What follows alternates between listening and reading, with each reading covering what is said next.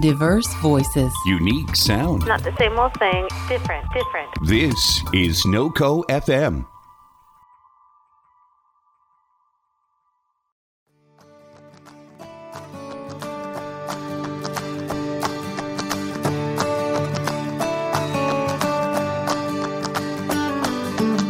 Hi, and welcome to Connecting a Better World, where we spend time meeting some of the most incredible human beings who make this world a better place.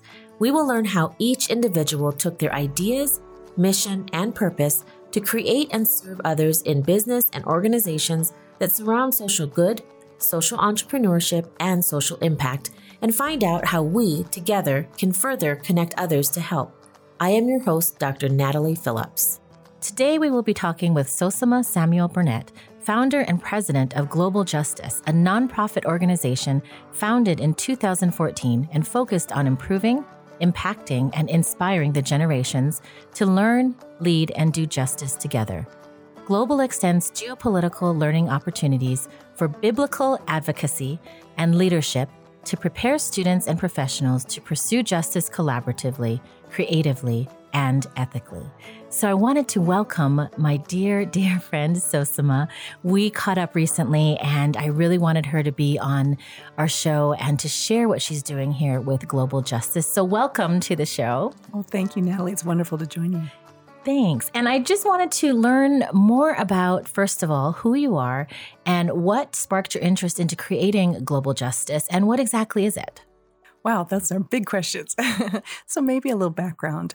I was born in India, and I think coming from a, a, different place and coming here as an immigrant, I've always had an interest in all things international. And it's just kind of who I am and, and how I'm made, I guess. The second piece of it is my life story is, is not one straight line. It's been several different experiences. I've been a human rights advocate for many years. I was an educator teaching at a, a university. I've done a number of other things in the public affairs. And ultimately, um, when I landed here in Colorado in 2013, it really gave me an opportunity to kind of start fresh and think, well, what can I do with all these different experiences and how can I continue to make a significant impact? And this vision for global came from that. And it was this idea that why not, instead of choosing one of those paths, put those together? So suddenly, advocacy, education, some of these other experiences collectively came together into something that I call a resource. So, global is meant as a platform to inform people about issues of justice, but it's also a resource to the community so that other advocacy groups, educational institutions, etc., can benefit, grow, and develop further through the efforts that we might provide them. What's your background? Besides being born in India, I, I grew up in Canada and did my grade school years there. Then my family moved to Minnesota, and I'm, I'm sort of the classic example of the immigrant story because my father had a dream to come to America. And when he got here, Minnesota just became our place. And we grew up there. I learned a lot, wonderful relationships. And then I went on to school in Washington, D.C., and studied international relations, and politics, and kind of firmed up my interest in all things global. And from there, I went on to work for three years in different locations. First in Washington, D.C., in public affairs. Then I went to San Francisco and worked um, in a legal environment. And then I went back to Minneapolis and worked with a large media company. So these different experiences were all very useful things for the future. Um, I didn't know that necessarily, but it was just great steps toward ultimately going to law school. So I went to law school focused on international human rights and had some amazing experiences there. Ultimately, got a fellowship um, to then go work at the United Nations uh, in Geneva, Switzerland. And that really opened up the world. While I've had these various educational opportunities, now I got to actually be engaged with the world. It was tough work, hard work, but it was really meaningful work. And I think it positioned me and sealed the deal for me that human rights was my passion and what I wanted to do with my career. So ultimately, that led me to directing a couple of different human rights organizations. Then I moved to California with my husband, and there had a chance to build and develop a public policy program for a university. I chaired that department for about 10 years um, and then ultimately landed here in Colorado. When you came to Colorado, I know that you said that you were kind of deciding what you were going to do, but how did did you ever think that okay, I'm going to maybe take a rest or I might do something different since you have a couple of different things in your background? Mm-hmm. Or did you say, okay, I'm going to hit the ground running, like let me see what I can do and like what's around here and what should I do and what should I focus on? Like how did it work for you when you came here from California? Well, to a large extent, it was circumstantial. So I'll, I'll, share a little personal on this. So, what happened was my husband and I came here with my family for a vacation in July of that year. And it was just vacation. We love Colorado and we're going to visit friends. And some of our friends said, Oh, you need to move here. Well, my husband is a pilot and uh, with an airline. And at that time, he was based out of Oakland. And then suddenly there was an opportunity for him out of Denver. So, shortly after this vacation, he just asked, he inquired, is there an opportunity for me to shift to Denver? And they said, yes. And you have an opportunity to bid till 5 p.m. today. And it was 3 p.m. Wow. and so we had this immediate decision to make. And then we literally had one week where we bought a house, sold a house, and we're moving to Colorado. It was not planned, it was not expected. And maybe sometimes life works like that. So then we get here, and um, very quickly, another week passes, and we find out my husband had a very serious illness. And that illness was nothing we had ever expected. This was a guy who was very active, just finished running a marathon. No one would have known that he was actually quite ill. And when we arrived here, literally everything he needed, which was, you know, his medical uh, experts, you know, all of his oncology experts, everyone, they were right here in the Loveland, Fort Collins, Denver area. And so it became really clear that we were sort of led here. I mean, this was not something that we could have planned or expected. So, in terms of career, I didn't come here thinking I'm going to come and start X, Y, or Z. Right. I came just following this incredibly fast lead. Then we got here, and I felt my job was holding down the fort. And it was an opportunity to take care of my husband and make sure that he would get well and my children. You know, we now have three children my son and my twin girls. And so that was important. And so I wasn't looking for a new career path at that moment. I thought this is what was important. But to get to your point, what was interesting about the decision making process was how that led me to global. So my husband, who's a mountain man, really turned to the mountains for inspiration, for getting well. You know, he he was challenged by them. He wanted to climb them again, that kind of thing. And I watched that and I experienced that on a day to day basis. And I realized, you know, that's a great metaphor for life. That's a great metaphor for many things. And it certainly was for justice. So suddenly the mountains became this inspiration for me because I realized climbing mountains is a lot like seeking justice. You have to prepare, you have to work hard, you have to persevere, and you may or may not make it to the summit, right? But you will try because once you get there, you have this incredible experience for me, that's what justice is like. It's, it's more about this journey. So that became the inspiration for Global. So Global is uh, much more than an organization for me. It was inspired by personal events, but also these professional experiences through the years. Wow, that's incredible. That's an incredible story, actually. So, what kinds of things does Global do? And give me some examples of some of the maybe issues or programs that you've developed. Well, Global is a very different organization in the sense that we don't focus on one particular topic. Um, we focus on political, economic, and social concerns. And really, it's the underlying concerns. So, for example, we'll be concerned about poverty and human trafficking and the refugee crisis, and we do work on all those fronts. But mostly, what we want to do is get to the root of it. Why are these things happening? We are a faith based organization, but we also work across the lines. So we have a wide variety of entities that work with us, both faith based and secular. We work with political issues, and yet we're nonpartisan. So we have people representing a range of perspectives. We also work cross generationally and cross sectorally, which means for us, not just working with policy people or legal people, even though that's our background, but also with business people and artists and educators and you know health professionals. We also want to make sure that we're really preparing the next generation as well. So when we do an event, we don't want just seasoned leaders. We want emerging leaders and that cross communication. And so ultimately, that is all sort of based on this one fundamental understanding justice is hard work. So we can't expect that any one group, person, sector has it all, can do it all. And so we really need to join hands. So we realize there's a lot of advocacy groups that are really good at single issue. So what we offer to them is, is this other type of support where we can bring a network and collaboration and opportunities that just don't come naturally. As a health professional, like myself, you and I had talked about this.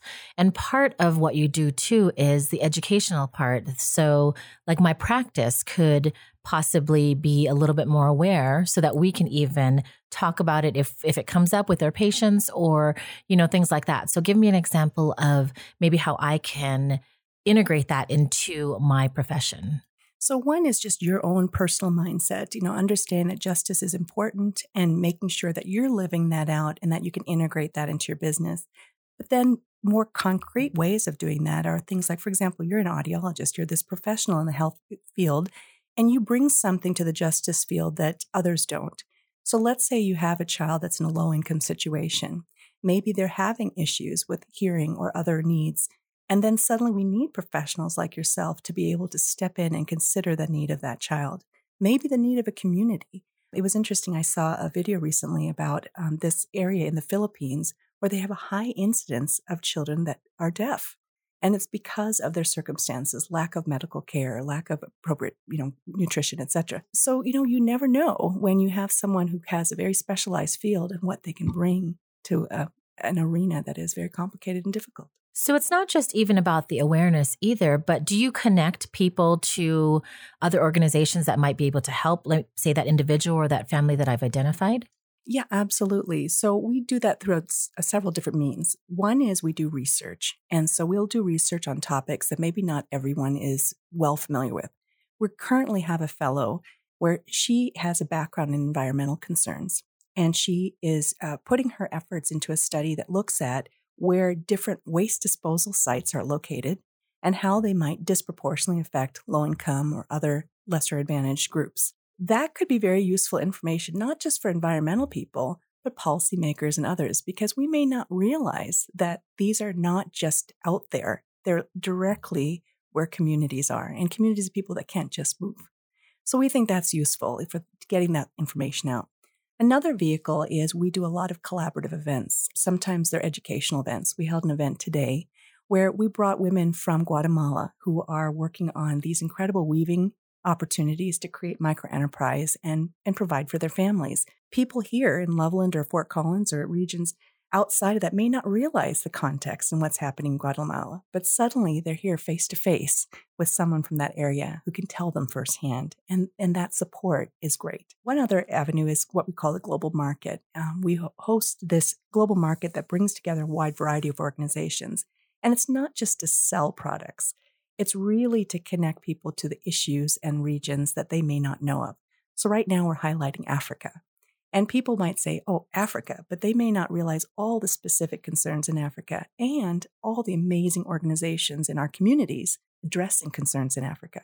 So, suddenly, by coming to the global market, they get information, they get a focus on a region, and then they get a chance to actually support the artisans with their purchases. So, we call it gifts plus justice. Gifts plus justice. Okay. And is this something that's going to be open Monday through Friday, like uh, working hours where yes. people can just kind of. So there is a Trailhead Cafe that's open 7 to 2 Monday through Friday, and we are open those same hours. And then on Sundays, we're open also 8 a.m. to 1 p.m. So people can come from the community any of those hours um, and take a look at what's there at the global market. We rotate frequently. So every few months, we'll have another set of organizations representing other regions. Right now, I mentioned Africa, but we also have Cambodia represented, Guatemala represented, other local organizations. And then on top of it, next uh, you know few months, we'll be featuring Asian and as well as Latin American other organizations. Wow, wow, that's okay. A lot of issues, a lot of you know countries and things going on too. So where do you find the people that either work for you or volunteer? What kinds of needs do you have as far as maybe people that might be able to help you push the needle forward in, in what you want to do? I'll back up and say the people that work for Global have been amazing, amazing individuals who work at a level of sacrifice. So some of them are full time students, not just in undergrad, but also in law school and graduate programs. And they just really believe in what we're doing. So they carve out time to do this with us. Others are professionals who are out there in the field and they do that. And then some others are working for us you know, completely. In all these contexts, we have never searched for someone. It was always this amazing thing where someone would step forward and you realize, wow, this individual has certain skills and abilities for X or Y or Z program that we have. For example, I mentioned the global market. The gal that is running that right now, she moved here from upstate New York and came with these great skills that are perfect for something like that. And she's doing a tremendous job. Now, in terms of volunteers in the community, there's endless opportunities we are looking for a wide range of people. We're looking for people who may want to come and serve um, in things like our events or maybe the global market. We also want people who have expertise. So if you're a professional with certain skills and backgrounds, you know, maybe it's technical, maybe it's something more substantive, we'd like to know that because these projects we work on always need technical support. Sometimes it could be research, sometimes it could be reviewing. Other times, it's just simply someone that's there to help and support. And so, financial support is also very important. We are a nonprofit organization. And we kind of liken ourselves to, you know, public radio or public television, where the majority of things that we provide to the community are free. And we intend to do it that way. But then there's a core of people who really believe in what we're doing. So they support us and make that possible so that someone who maybe couldn't afford that could still have access to it. Do you have a vision of where you might see it going in the next maybe five ish years. I want to say five years, but in 2014, it has been five years yes, now. So in the next, September. yeah, in the next five years, where do you see this going? All I can say is escalation. so, you know, I'll, ideally, everything that we're doing here, uh, locally, nationally, internationally, would just continue to exponentially grow. What we want is right now we have dozens and dozens of organizations, educational groups, individuals involved. And while that's wonderful, and we're really excited about that, and people just say, wow, that's amazing, it's just the beginning. It's a tip of an iceberg kind of thing. Because if you think about the range of concerns in this globe and the severity of those concerns, that's not enough. We need to continue to expand, continue to connect and link arms. Ultimately, I would say, I hope we don't have a global justice. And that might seem like an odd thing to say, but we exist because there are injustices in the world, right? So the ultimate goal is to work to a degree where we have such a highly conscious community that we wouldn't need an entity like ourselves. But until then, we have to work to get more and more people engaged using our services and resources, using our website for information, allowing us to help them do their work better.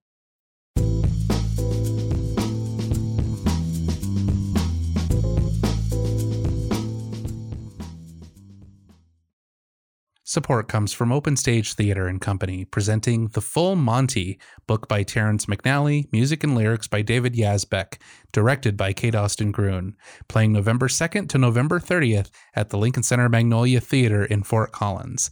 Tickets and more information available at openstage.com. Hey, everybody, this is Adrienne from Feminist Hot Dog, and I want you to join me and my awesome guests as we put the fun in feminism. It's true. On Feminist Hot Dog, we explore all the ways feminism makes the world a better place, no matter who you are. So come hang out on Wednesdays at 8 p.m. Mountain on NoCo FM, and don't forget, love yourself and love your buns. See you on Wednesday.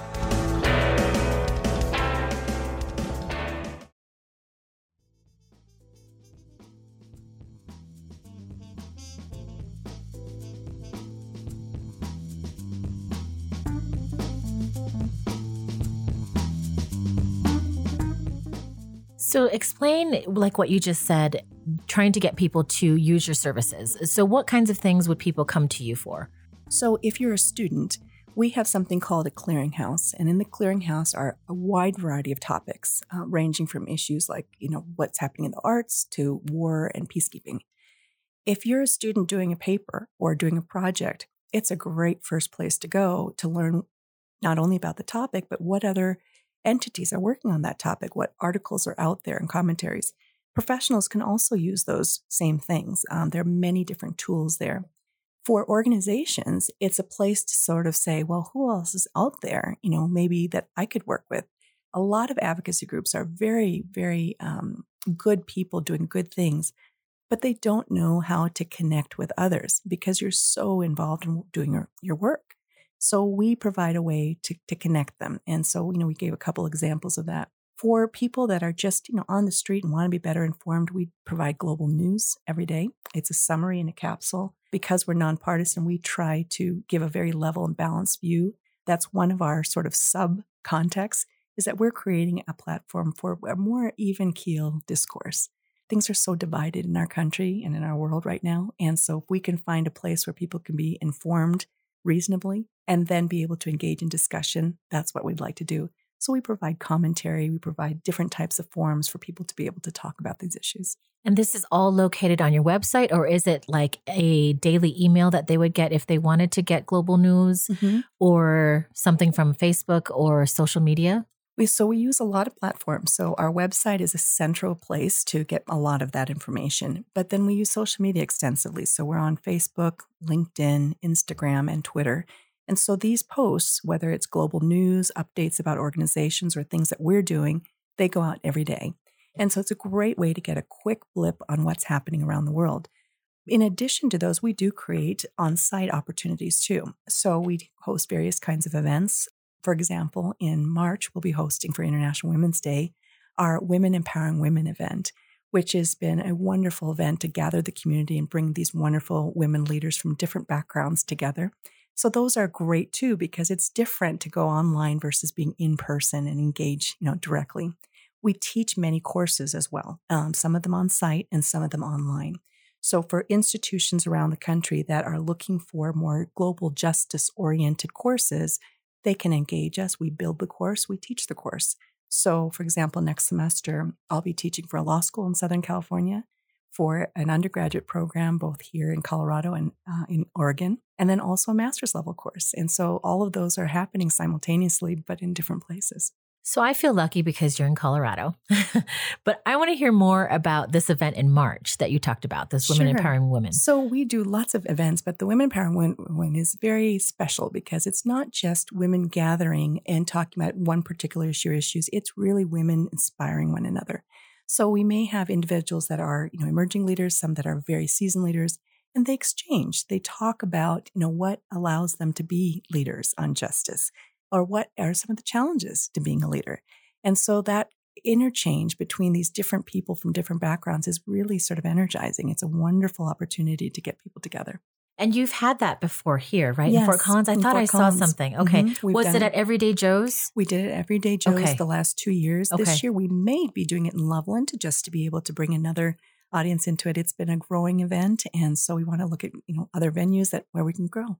And how many people do you have that attend? Is it growing? And how many? I mean, are you in need of either volunteers for that event or even people that might want to get connected as well? Well, both. You know, we can always use volunteers for even basic things from setup to registration. But then we also offer opportunities for exhibitors. You know, we want um, the women that are attending to also know what other resources are in the community for women's topics or just generally for advocacy on various topics. And so it's a great place to kind of gather all those resources. Similarly, we're doing an event in January that is focused on advocacy and wellness. So, what we want to do is bring together different resources in the community to help support people who are healing from various types of abuses and to let them know that that's a lifelong process. You know, if you're rescued from a situation, that doesn't mean you're suddenly better, and it may be a lifelong process. So, we want them to know these resources. So, that event will allow um, some people to share about their own personal experiences, but then also to see what's out there to help and support them. You know, my head's going, right? Like I'm going, okay, I've got connection after connection. And I'm like, oh my gosh, I got to tell them about this and tell them about that. Because that's amazing. Okay, so January and February. I Yes. mean, January and March. March. And then this should be on your website, right? Yes, so that people can that check will it be out. Coming. Okay. We pretty much have something almost every month. Um, So in December, we are hosting something called Christmas in Africa, where we are showcasing African organizations that are working in different uh, regions and and talking about some of the experiences that they've had and and the services they provide. January is the event I just mentioned, this uh, advocacy and wellness uh, fair. In March, we have our Women Empowering Women, but we also support other events. Um, so, for example, Colorado State University is hosting their uh, anti human trafficking symposium. I serve as chair for their research track. And so it gives us a chance at Global to be a great resource to them as uh, different researchers are sharing about different cutting edge um, information that's great for fighting human trafficking. I'm trying to think how your organization works because there's so much. So, do you have like people that are uh, maybe not in charge, but just the advocates as well as the per- person who does the research for that particular topic, like human trafficking? Well, it's interesting because for the scale that we do things, we don't have that many staff people. Uh, it comes in a combination of our collaborations with the organizations and just a lot of hard work, to be very honest with you. So it is long days, it is long hours. And, you know, with global, there's no nine to five, it is a constant. But what it does offer me as a mom, you know, as a wife, and, you know, as just a person, it does offer me some flexibility. So I might work for a chunk of time here on one thing and then maybe a chunk of time on something else. And it just gives me a chance to kind of move around. So sometimes it's a little bit like being a conductor in a symphony, you know, over here, the horn section, over here, the, you know, string section. And that's just kind of how we have to operate, you know, because of the nature of who we are, which is a resource. We are in a lot of places. But having said that, we do make strategic decisions. And so it's not like we can be everywhere all the time and do everything. So I will never pretend that we have every subject down because that's not accurate. You know, we focus on topics based on our collaborative opportunities, based on partnerships that we have, based on our own expertise on certain subject matter. So we have certain arenas that we emphasize. But then on those areas that we don't know as well and an opportunity arises, we draw on experts. So we have a wonderful selection of expert commentators that can speak to many issues. Um, and then we have organizations that you know are working on the ground and they can provide input. So it's really a matter of knowing how to pool resources and information while also doing the work. I love to ask this question too, but for you, I'm going to make it a little bit different. So I usually like to find out maybe if there's like a particular story or something that you've encountered, but also, so if there is a story, I'd love for you to tell it. Or I was going to um, ask you has there been a certain area of justice that has really tugged at your heart over the others? That's a hard one for me to answer as, as one topic. And you probably guessed that just because of the nature of global, we, we see as interconnected. But there's a place where I am always particularly concerned, and that's vulnerable populations. So um, I have a course, we have you know, other subject matter that we use on this topic. But when I say vulnerable populations, it means anyone that is not able to really exercise their rights because of circumstances that they cannot control. It could be poverty, it could be uh, race, it could be gender, it could be a wide variety of things. But when they're in a situation where they're being abused, when they're treated as less just because of their circumstance, that's a place that I'm, I'm particularly sensitive about. And I think to me, that's really why I went into human rights work. You know, I think about, like, for example, right about the time I started in this work was just shortly after the Rwandan genocide. And they were just purely just innocent, poor people who were slaughtered. And the world really didn't do much. That was one of those moments where you just have to stop and go, hey, you know, something really terrible happened and they didn't have control over that. And it requires people to step up and speak up. Wow. Okay. So, is there anything else that we may might not have covered about global justice that you want people to know? Well, one is to not be overwhelmed and not be afraid of taking a step for justice. I think for a lot of people, injustices are so difficult and they feel just like it's too much, you know, and what can I do as one person? Or it's a drop in a bucket if I help this organization or, you know, whatever it is.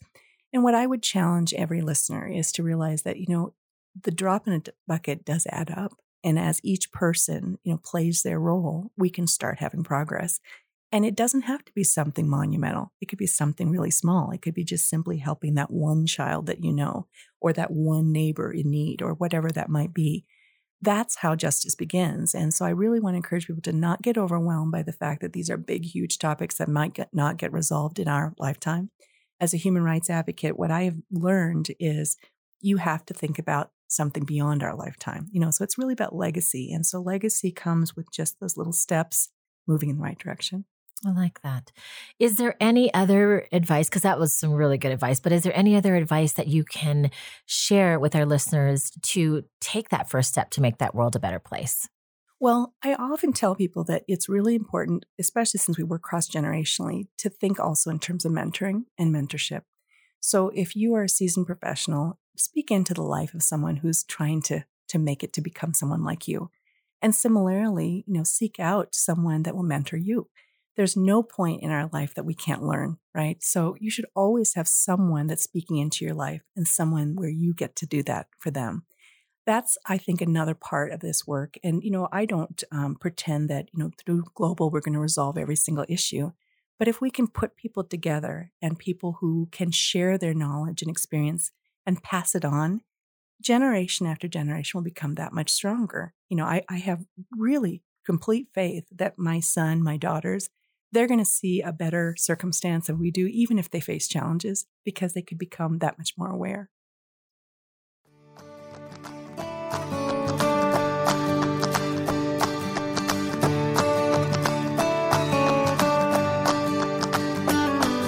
Thank you so much for tuning in to Connecting a Better World, and thank you, NOCO FM, for supporting this show.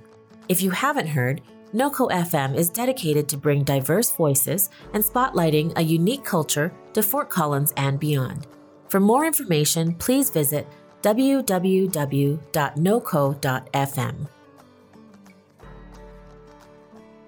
If you connected to something in this episode, we would love to hear from you. Our contact info will be listed in the show notes, as well as you can reach us on our social media channels. Please feel free to share our podcast with your friends and loved ones. For more shows, please tune in to noco.fm online.